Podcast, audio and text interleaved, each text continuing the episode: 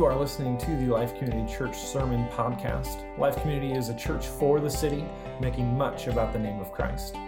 This podcast is available through all major platforms, including Spotify, Apple Podcast, and Google Podcast. If you enjoy and are challenged by our teaching, we invite you to subscribe to the channel on whatever platform you choose as we seek to anchor ourselves to the unchanging truth of God's Word together. Thanks for listening.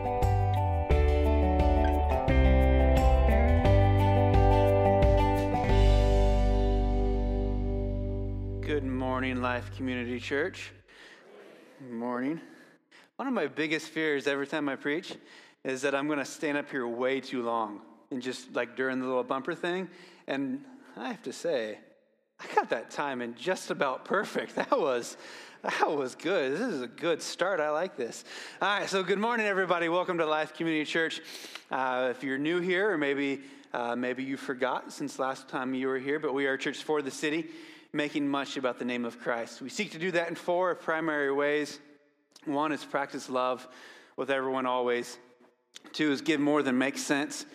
We want to chase after the likeness of Christ in every area of our life, and then anchor ourselves to the unchanging truth of God's words. Those are the four things that are most important to us as a church, as a body of Christ.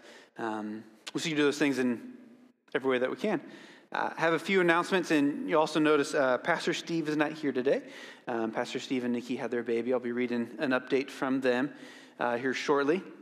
Um, but the few announcements, yes, that is. Praise God for that very thankful that little baby. Uh, I don't want to spoil it. I'm going to wait to read the name until I read the actual, say the name until I read the actual thing. But very happy uh, that the baby's here. Continue to pray for them. Um, have a few announcements. One is we do have additional seating. Um, it does get a little crowded in here sometimes when we're trying to spread out a little bit. Um, so maybe you'd like to come back, but would like a little bit more space. We have overflow in the youth room, um, a little bit closer than the uh, lounge or the place where the donuts used to be. I don't know what that's called, but it's the, for, the spot formerly known as the donut spot. Uh, used to have the overflow over there. Now it's over in the youth room, maybe a little more comfortable over there. Um, or if maybe you're like some people here, uh, not me, obviously not me, but other people who maybe get here a little bit late and find it hard to uh, find a spot to sit, we do have overflow over there. Uh, Probably should have used it a couple weeks ago. Instead, we wandered around aimlessly for a few minutes looking for a spot to sit. But um, we do have that if you'd like to take advantage of that. Uh, another announcement is we have the Kahoot Quiz Night. Um, and maybe you're wondering what Kahoot Quiz Night is. Well, came to the right spot. I'm here to tell you. It's our first ever virtual game night. Sure to be fun with trivia questions for all ages. So be practicing this week. Get ready. You can sign up individually or as a team with your household. You can text the word quiz to 260 824 2252. And again, that's 260 824 2252. Uh, if this counseling preacher thing doesn't work out, I'm going to do the voiceover for commercials. Uh, can do that to register. Be sure to give us your email in the registration process that will allow us to send you an email later with a Zoom link and all the instructions to play. So that sounds like it could be a fun night. Um, we also, last announcement, I think, is the Life Community Church prayer wall. We have that up, up and available, and there's, um, there's an update from Pastor Steve and Nikki on there also, if you're interested in that. Um, but a good chance, good opportunity, good place to post any prayer requests you may have for your family or uh, prayers for the church. And just put those on there for us to be praying for. Um, yeah, those are all the official announcements I have. Now, an update from uh, Steve and Nikki. Uh, Steve and Nikki gave birth to a baby boy on Thursday. Asa James was eight pounds, three and seven tenths ounces. Uh, if you're new here, Steve is our lead pastor, in case you were wondering. Um, there were some complications during labor. Uh, Nikki is healthy but Asa is in the NICU. He was not breathing at birth and was with infection. He is currently in hydrotherapy treatment to cool his body and allow healing. He has been there for the last 70 hours or so. He is responsive. Ace's vitals are in labs, look good. The family is encouraged, but it's been hard because they have not been able to hold him yet.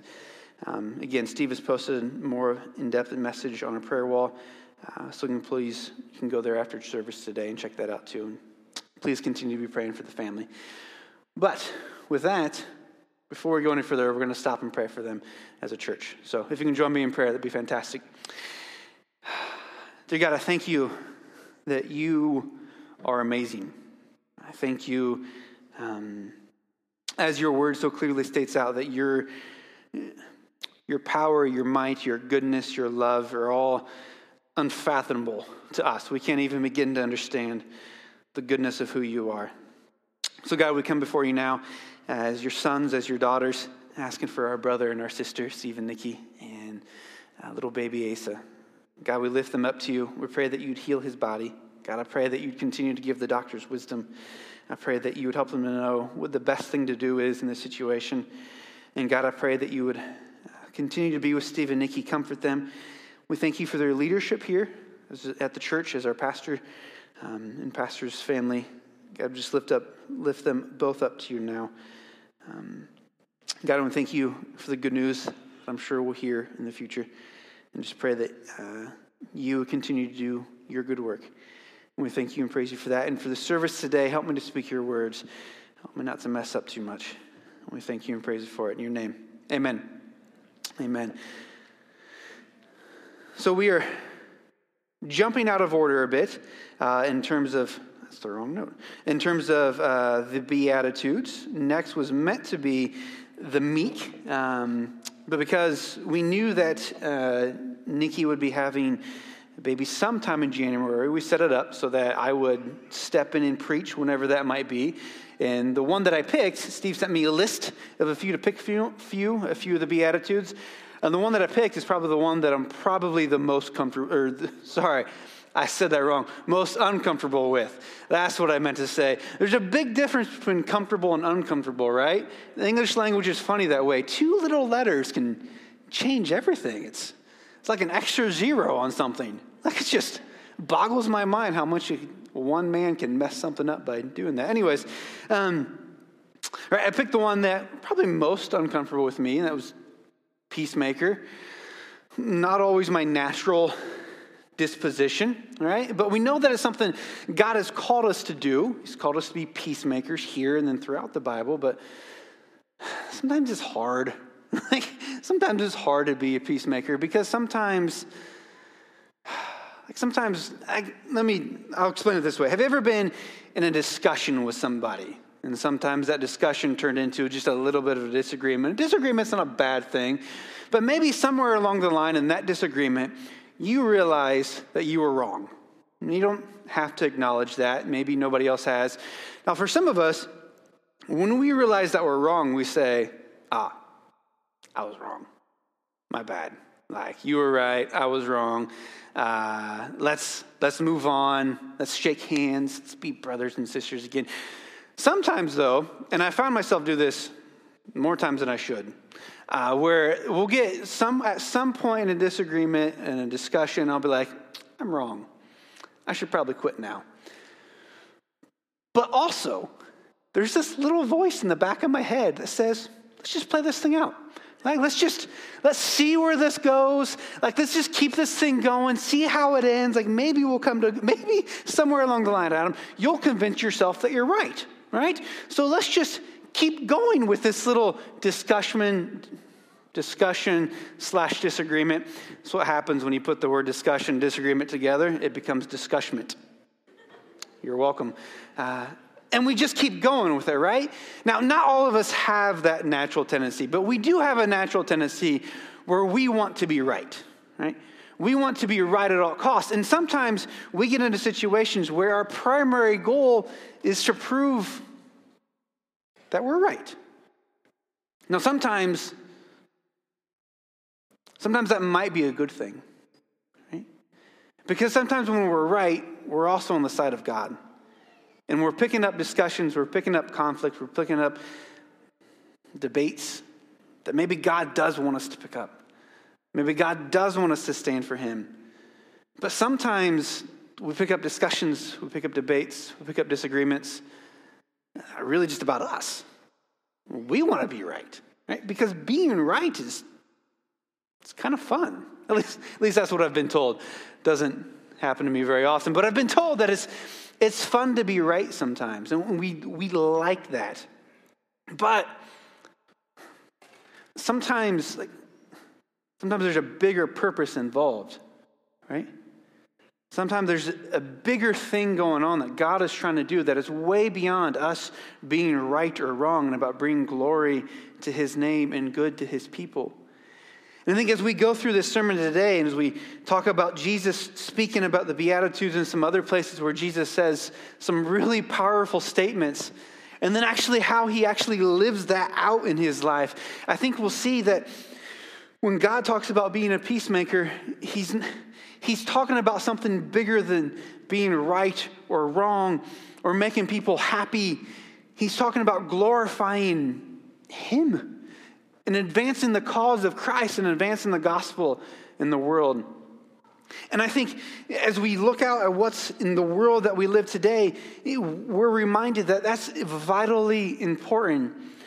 But a quick side note on that. At the beginning of the, of the fiscal year, because at work, that's how we do things by fiscal year. So that's when I start thinking about, okay, what I want to do in the year going forward, what kind of impact do we hope to make, and all of that stuff, and how are we going to do all those things. I started reading through the Old Testament again, started in Genesis. And what I found reading through the Old Testament again in Genesis, and I haven't even got to Judges yet, world's been a messed up place for a long time. Like, it's been really crazy and really messed up for a really long time. And there's always been a need for God's people to be peacemakers and to glorify Him and to seek to represent Him well on the earth. And that hasn't changed since the beginning of time, really. It's been like that forever. And sometimes we're caught up in a moment, and that moment feels like, oh, this, this, like, this is the thing. Like, this is, this is, like, I don't even know what to do here. Like, we've never been in this type of place before. Yeah, maybe we've never been in a place like this before. And it's true, and that's not to minimize the frustration that we feel. But, but also, like, God knows exactly what's going on. And this isn't God's first time through a chaotic situation in history. Like, it's kind of, kind of always been that way. Like, just, it's Tuesday, right? Like sometimes, like sometimes when people say, like, aren't you really busy right now? Uh, I guess, but aren't we all always busy? Like, like there's always a lot going on. So sometimes, like when I say, like, man, I'm really busy right now, then I think about like my weeks and my months and my years. Like, when have I not been busy? Like, so when? At what point do I just say, like, this? I'm not busy. This is just, it's just normal. Like, this is just what's going on. Like, and when a when I when a baby screams, like, oh man, a baby screaming, I can't believe that's happening That's kind of what babies do. Like they scream. Like and that's okay. That's what they're supposed to do. Like that's okay. Like and sometimes I wonder if as we're going through situations where we feel like, man, I really need to be a peacemaker right now. I wonder if God's kind of like, yeah, like kind of always been that way. we always need to be peacemakers. See, see, to me, and maybe maybe there's something wrong with me, but that's encouraging to me. Like, it's encouraging me to think that, like, no, like, God knows exactly what's going on. And this message, this truth that God laid out for us in the Gospels that we'll be read today and throughout His Word is, it's always been true. Like, it's never changed. There's never been a time where it's not been needed for us to anchor ourselves in the truth of God's Word. That's, that's never not been that way, and it'll never not be that way. We'll always need to anchor ourselves to this truth. So, to me, that's encouraging, and maybe, maybe it's not to anybody else, but to me, it is. But this idea of being a peacemaker, how does it actually work? Well, we'll talk about that. Turn with me to Matthew chapter 5. If you have your Bibles, it'll be on the screen, or if you're using your devices, Matthew chapter 5. We'll read verses 1 through 9, just a part of Jesus' sermon on the Mount here. It says this Seeing the crowds, he, being Jesus, went up on the mountain. When he sat down, his disciples came to him. And he opened his mouth and taught them, saying, Blessed are the poor in spirit, for theirs is the kingdom of heaven. Blessed are those who mourn, for they will be comforted. Blessed are the meek, for they shall inherit the earth. Blessed are those who hunger and thirst for righteousness, for they will be satisfied. Blessed are the merciful, for they shall receive mercy. Blessed are the pure in heart, for they shall see God. Blessed are the peacemakers, for they shall be called sons of God. Some really powerful stuff here. But sometimes when I read the Bible, like I try to picture it, like in my head. So I try to picture Jesus like actually sitting down on a hillside. Like, and I know we don't exactly know what Jesus looks like. Nobody snapped a Polaroid picture of him, or there's no Facebook memory coming up about Jesus looked like this. That was a funny joke. I really thought that one was funny. That was a good one. I just thought of it just now. Like nobody laughed. It's okay. It's fine. But there's no, we don't actually know what he looks like. But picture in, in my head like how I imagine it might have looked like. It really helps me remember that this is all real stuff. Like these are things that actually happened. Like this isn't some like theoretical thing that somebody dreamed up and said, like, wouldn't it be cool, like, if somebody said this and they wrote it down in a book and they said it, but Jesus is actually sitting down talking about this stuff to actual people. And when I picture this in my head, like, I wonder if there are some of them where he just kind of lingered on some of the some of the disciples for just a little bit longer. Like, I wonder if they ever like, blessed are the meek and just kind of looked at the, at the disciples who were arguing about which one's better and who's going to be first in the kingdom and just kind of stared at them for a minute awkwardly until they're like, yeah, sorry, Jesus. And then they and then he moved on. Or maybe he came, he came to like, blessed are the peacemakers. And I wonder if like if John, like right before Jesus said that, John kind of gave Peter a bit of a shove. And Peter was like, get off me. You know, kind of like siblings do. I don't know the way I picture. Like if you read the Gospel of John, okay, and maybe again I think too much about these things and too way too imaginative. John's always referring to himself as the one who Jesus loved.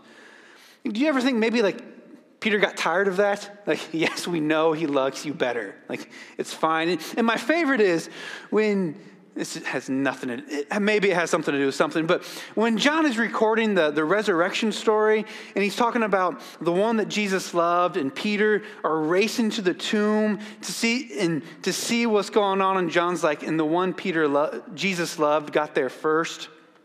Like, I'm faster. I just want everybody to know if Peter and I were racing each other, I'd win. I got there first. Also, Jesus rose from the dead. Like, those are all really important things I want everybody to know. Like, every. Every immature guy or immature person who's ever been at a race with anybody wants everybody to know that. Also, I can swim faster than my little brother. I want everybody to know that too. Uh, but like these things, these are actual people, like living in actual world. And as Jesus is reading this, I can't help but think like they're hearing this for the first time and they're like, oh man, what is this? What does this even mean? Like Simon, the zealot, who's a revolutionary, I've talked about them before, and Matthew, the tax collector who works for the Roman government, like like, you guys, like, blessed are the peacemakers. Like, this actually has implications for actual life, how we can represent God well by being peacemakers in the world and actually trying to do that with people that we actually disagree with. Because I can't imagine those original disciples never had a disagreement with each other. I can't imagine they never, ever, ever, ever got into a fight with each other about something. And they got frustrated with each other just really on each other's nerves. Like, they're people, like, just like us, who get frustrated and aggravated. Sometimes people will say something and we'll just like, ah, right? Again, maybe I'm the only one who does that. Sometimes when I watch sports on TV, I get really mad. And I just, I had to quit basically quit watching the Chicago Bears and just not care anymore because they're awful. It just frustrates me so much. It's just not good. But this is not just a theory about life. This is actual life that Jesus is talking about. And it kind of implies some things. It implies that there will be, there will be conflict. Right? If there wasn't going to be conflict, we wouldn't need peacemakers. Right? If everybody's got along with each other all the time and we lived in this perfect, amazing world where everybody thought exact same way we do, we wouldn't need peacemakers anymore. So, Jesus, in the very fact, he's saying, hey, blessed are the peacemakers, for they will be the sons of God. They will be called the sons of God. He's letting us know, like, there's going to be some conflict. There's going to be some opportunity for you to be a peacemaker. And that word peacemaker, what exactly does it mean? Well, uh, I don't remember how to say the exact Greek word. I barely know how to speak English. But basically, what it's implying is one of peaceful character, one who just kind of has a way about themselves that is just, just peaceful. Like I almost get the sense that it's that person that just kind of puts everybody at ease. Like when they walk in the room, things can be kind of tense and kind of chaotic, and like, oh, right? that person walks in and they're just like, ah. like that person may not know what they're doing, but there's this sense of peace about them. And I can't help but think in, in the Old Testament a lot, it talks about the, Hebrew word that they use for peace most of the time is this word called shalom. It's this idea that not necessarily the absence of conflict or the absence of strife in, the, in your world, but the sense of that you're at peace with God. And regardless of what's going on around you, you're at peaceness with God can't be changed by the external circumstances around you. And I think perhaps that's the thing God is going for, Christ is going for, when he talks about blessed are the peacemakers. Not just about making everybody around you happy, because that's not always making peace, that's just making people happy. And those can be two different things. You can work really hard to make everybody around you happy and actually create more strife and more conflict in your life and in their life in the long run. So I don't think that's the thing Jesus is talking about here. I think the thing Jesus is talking about here is that sense of like, regardless of what's going on around me, I can be at peace with God and with others. And also, he uses that phrase. He doesn't use this phrase anywhere else in the Beatitudes where he says, For they shall be called the sons of God. I think there's something really unique that when we are peacemakers and we are working to bring about being at peace with God, we represent him well because that seems to be his primary mission throughout his life. Like throughout everything Jesus did, there's this constant drive towards the cross where he was going to lay down his life so that those who are far from him can far from God can actually become close to God. Those that tried to become close to God through their own strivings and effort but could never obtain that because of the sacrifice of Christ, because of what Christ did. We can now be at peace with God. We can become the sons and daughters of God. That's the thing that I think God is Christ is talking about here. I keep using that God Christ. It's the same, so I don't know what I'm doing, so sometimes I get things confused. But that like that's what's going on here, I think. So again, that point of a does being a peacemaker mean my primary mission is to make people happy? I don't necessarily think so. Turn with me, we'll scroll down a bit or turn a little bit, uh, depending on what kind of device you're using, to Matthew chapter 10, verse 34. Okay, because if you're like me, you read certain parts of the Bible and you read one section and you think to yourself, what about this over here? Like, and you kind of, like, you just kind of, not that you're doubting the Bible, but you're just kind of curious. So, how does all that work? And so, I'll offer some thoughts on that. Jesus says this Do not think I've come to bring peace to the earth. I have not come to bring peace, but a sword. I've come to set man against, set a man against his father, and a daughter against her mother, and a daughter in law against her mother in law. And a person's enemies will be those of his own household. Whoever loves father or mother more than me is not worthy of me. And whoever loves son or daughter more than me is not worthy of me. And whoever does not take his cross and follow me is not worthy of me. Whoever finds his life will lose it. Whoever loses his life for my sake will find it. You first read that after Jesus said, Blessed are the peacemakers. And then you read Jesus saying, I've not come to bring peace. Maybe inside your head or in your brain, like me, you're just kind of like, What? Like, so what are we even talking about here? Well, I think part of it is there in that last verse that I read whoever finds his life will lose it, whoever loses his life for my sake will find it. I think part of it is a reminder of it's not about me, it's about Him. It's about glorifying Him, and that's the most important thing. And sometimes at the beginning, that can create just a little bit of conflict. That can create just a little bit of frustration and confrontation in our lives. When we see the truth of who God is, and we see the patterns of our own lifestyle, and how God calls us up to live more like Him, to represent Him more in the world, that creates a little bit of conflict in our lives, doesn't it? When the gospel changes somebody's life and they start to live differently, start to interact with others differently, that creates just a little bit of conflict in our lives. As I was thinking through this today and, and thinking about it through this week, I think ultimately the gospel brings us towards a greater degree of peace than we've ever known in our lives.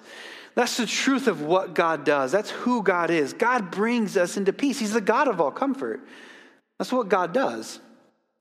But in the moment, it can create just some tension, right? Like we have a group uh, in March that'll be going to uh, the Atlanta area, working with people who are caught up in hu- human trafficking one of those people, God changes their life through the work that the group from our church and other volunteers are doing down there. And they start to change their lives and they leave that lifestyle. You can't tell me that's not going to create just a little bit of conflict in their life. You can't tell me that there will be those who are frustrated by that and angry about that. That's going to create a change for them. Now, in the long run, that change is glorious. It'll change their lives. It'll bring them to a greater degree of peace and comfort with themselves, with others, with God than they've ever known before. It'll be hard to change that lifestyle. It'll be incredibly different, difficult. I've seen it in my own life, I've seen it in the lives of others. When you start to try to live for Christ and actually follow Him, can be difficult and uncomfortable at times. And sometimes, sometimes we need to do stuff like that. Sometimes we need to go into those very dark places and be God's light in those difficult circumstances and be willing to be a part of that conflict and be used by God and pick up that sword. The problem is sometimes we pick up swords when we don't need to pick up swords. Like sometimes we show up with a sword when we don't need to show up with a sword. And that can be the difficult thing. For me, the times that I'm most likely to show up with a sword, when I don't need to show up with a sword, when I need to just, I just need to be a peacemaker. I need to make sure I point people toward His. I'm not combating, you know, epic evil and saving people's lives from a life of modern day slavery. Most times when I do that is when I feel personally offended or when I feel like somebody's attacking me or my thoughts or my ideas. And then there are times like, how about I, where's that sword at? Like, how about I do that? And sometimes, if I'm being honest, I don't do this as much as I used to. I'll start looking through the Bible like, all right, what's a, what's a good verse I can use? Like, God, give me a big one. Like, I need to win this argument. Like, gospel's not a weapon against others, it's a weapon against evil, and it changes people's lives. But for me, that passage, that verse 39 of there, whoever finds his life will lose it, and whoever loses his life for my sake will find it. Man, it's a hard reminder to me that it's not about me. It's not about me making myself look good. And if I'm going to be a peacemaker the way God's called me to be a peacemaker, I need to make sure that I'm not making it primarily about me, but about Him and seeking to honor Him in everything that I say and everything that I do. That's hard. It takes a lot of wisdom. It takes a lot of prayer. It takes a lot of that idea of shalom, where I'm just going to slow down, actually think about this for a minute and pray about this for a minute. But how does that work in actual life? Because I think part of what is going on here, God calls us to be peacemakers, but He also calls us to stand for Him, right? And represent Him well on the earth. How do we balance those two things? Well, fortunately, like we talked about in the beginning, this isn't, this isn't just some theoretical book of nice ideas, but it's actual life. And there are examples of Christ actually living this truth of being the ultimate peacemaker. So turn with me to John chapter 8. John chapter 8, verse 1 is where we'll start. John chapter 8, verse 1 says this But Jesus went to the Mount of Olives.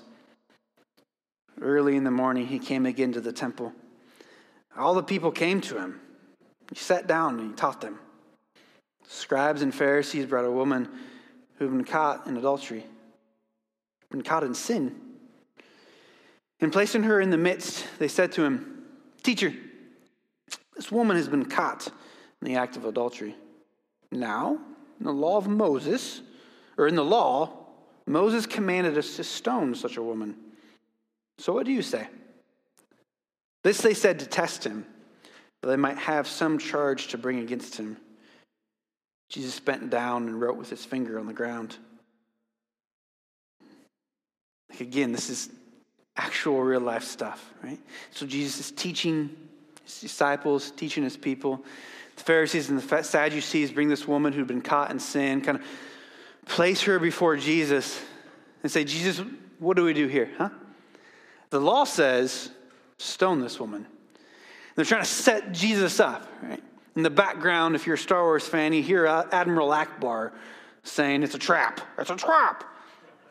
You're welcome for that. I know when you woke up this morning, I would love to hear a bad impersonation of Admiral Ackbar. I did it. You're welcome. Right? They're trying to set Jesus up. They're placing Jesus in the situation where this, it seems like an absolute lose lose, right? If he says, yes, the law of Moses says her, that's, that's what the law says to do. Do the thing that the law says to do. Then the people look at Jesus and they say, he is unmerciful. He's not very nice. We can't follow this guy. But then if he says, no, no, don't, don't do that, that's mean. We can't do that. The Pharisees and the Sadducees, they can look at him and they say, man, he's breaking the law. Nobody listened to this guy. He's a false prophet, and all the other accusations that they tried to make against him over and over again. So Jesus is in this difficult situation, right? Where he, he needs to he needs to be a peacemaker. He needs to represent the truth of God's word well. He needs to represent the truth of who he is well, that his heart is to bring others back to God. He needs to do this in this very difficult situation. And he's in a spot where he could use the truth of God's word to smash his enemies on either side. He could come down hard on this woman caught in a sinful act, or he could come down hard on the unmerciful Pharisees and Sadducees. He could do either one. Instead, he stoops down, starts drawing in the sands. Now, I've heard other preachers say things like maybe he was writing out sins that other people did. I kind of picture Jesus drawing smiley faces. Just, I don't know why it's comical to me, so I like to think of it that way. I don't, we don't know what he was doing, what he was writing in the sand, but the Bible just says he just stooped down, started writing in the sand. So he's in this spot. How is Jesus going to handle this besides writing in the sand? Write it on the ground. Verse 7. And as they continue to ask him, don't, don't you love that picture? Right? Jesus is there just kind of just making smiley faces or writing sinful things in the, sand, in the dirt. They just keep asking him, just keep chirping at him. What are you going to do, Jesus? What are you going to do, Jesus? What are you going to do, Jesus?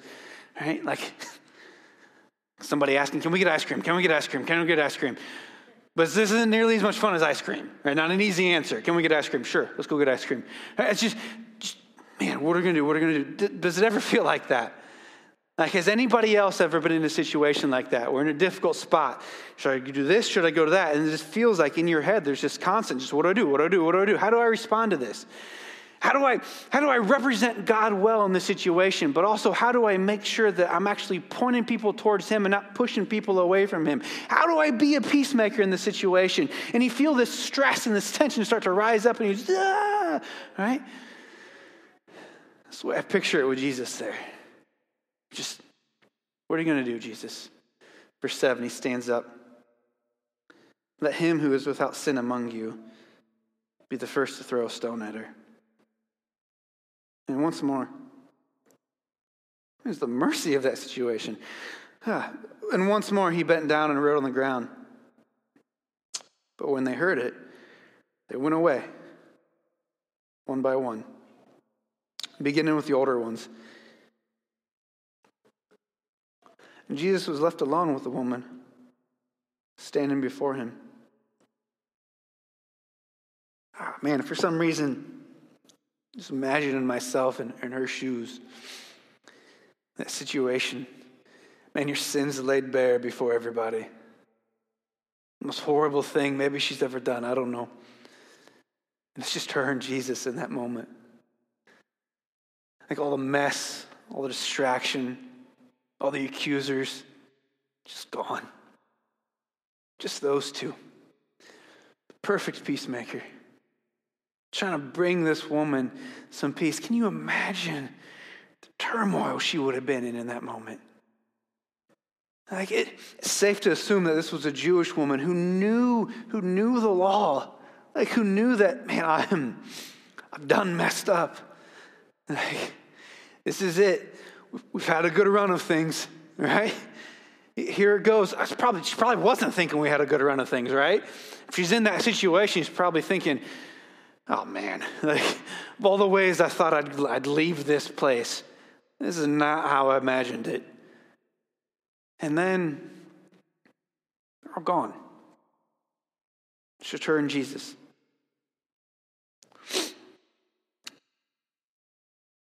I'm going to read verse 9 again. But when they heard it, they went away, one by one, beginning with the older ones. And Jesus was left alone with the woman standing before him. Jesus stood up and said to her, Woman, where are they? Has no one condemned you? I almost imagine he's just acting like he's surprised. Like, oh, wow, I didn't see that coming. Where'd everybody go? It was rhetorical questions. She said, No one, Lord. And Jesus said, Neither do I condemn you. Go. From now on, sin no more. Jesus could have made himself look really good in this situation. Could have lifted himself up on a pedestal of the law and said, Yes, follow the law, stone this woman in his very judgy voice. Or he could have elevated himself in a seat of mercy and said, No, I absolve her of her sins. She's free to go. You guys are mean. Go away. He could have done either one of those things. Instead, he handled it simply. He handled it peacefully. And in the end, it was just him and her. And again, he didn't, didn't make light of the situation, didn't say it's not a big deal. Just, just, just go. Sin no more. I'm not going to lecture you. I'm not going to beat you over the head with my word. Like, you know what's right. Just go. Just that, that moment where he, he could have cast a stone. Like, if you ever heard this message preached, you've heard somebody say that. Like, he was the only one without sin. But his goal wasn't just to make himself look good.